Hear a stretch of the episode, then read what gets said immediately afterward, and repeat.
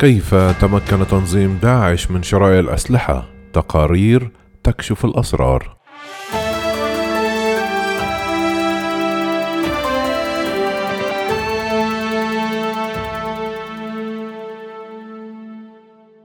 شركات وهمية وتحويلات مالية سرية وشركات عائلية سرية هكذا كشفت دراسة على وجه التحديد كيف تمكن زعيم تنظيم داعش من شراء الأسلحة من جميع أنحاء العالم على الرغم من حربه مع التحالف الدولي بقيادة واشنطن.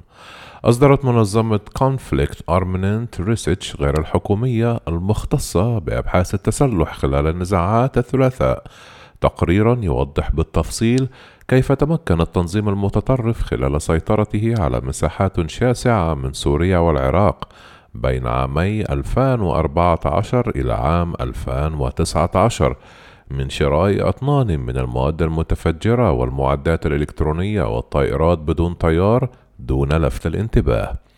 الأمثلة على ذلك وافي فقد اشترى متجر هواتف صغير ست أطنان من عجينة الألمنيوم فيما دفع موزع صغير للمنتجات الزراعية التركية نحو 200 ألف دولار أي ما يقارب من 165 ألف يورو للحصول على 78 طنا من الوقود الدافع الذي يستخدم في صنع القذائف.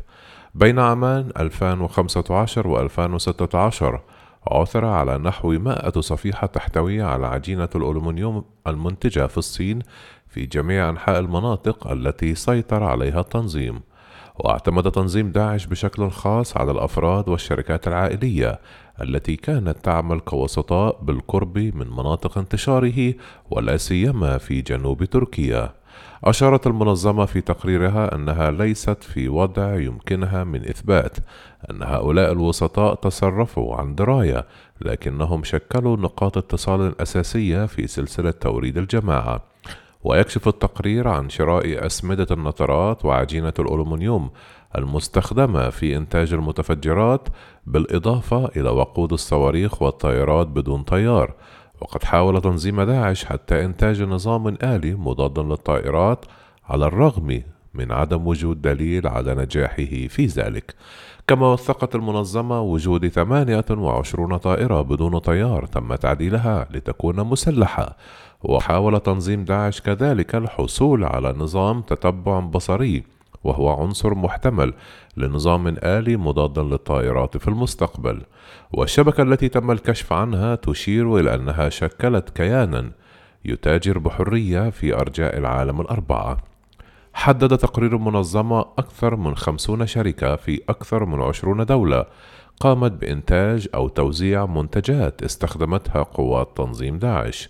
واستند النظام إلى إدارة شركات مسجلة قانونية وخدمات لوجستية فعالة داخل دولة الخلافة المزعومة نفسها ومواقع إلكترونية وهمية وشبكات اتصالات آمنة وتحويلات مصرفية وعمليات دفع عبر الإنترنت.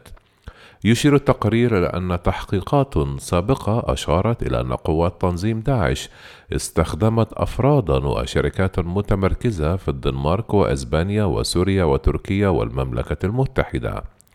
وأنهى بعض الموردين الذين اشتبهوا بالصفقات عقودهم فيما لم يرى آخرون شيئا أو غضوا الطرف عنها. ومن ثم فقد ازدهرت تلك العمليات التي كانت فعالة على الرغم من هشاشتها في آن واحد. وتؤكد المنظمة غير الحكومية ومقرها في المملكة المتحدة على أهمية الكشف عن الإشارات المثيرة للشبهة بصفتها إشارات حمراء. وإذا لم يظهر أن أي منها يمارس نشاطا غير قانوني في حد ذاته إذا نظر إليه بمفرده فإن الكشف عن مجموعة من الحزم كان كافيا لتنبيه الشركات وسلطات التدقيق إلى الخطر المتمثل في تصرف أصحاب الطلبيات خارج مجال نشاطهم المعتاد. ومنذ نهاية الخلافة المزعومة في مارس من عام 2019 يحاول تنظيم داعش إعادة بناء نفسه في سوريا وتوجيه ما يمكن اعتباره ضربات محدودة ولكن ثابتة. وما تبقى من شبكة إمداد اليوم يبدو أكثر غموضًا ويصفه المحلل المستقل لشؤون سوريا ومستشار مجموعة الأزمات كرايسز جروب سام هيلر بأنه نشاط منخفض الموارد.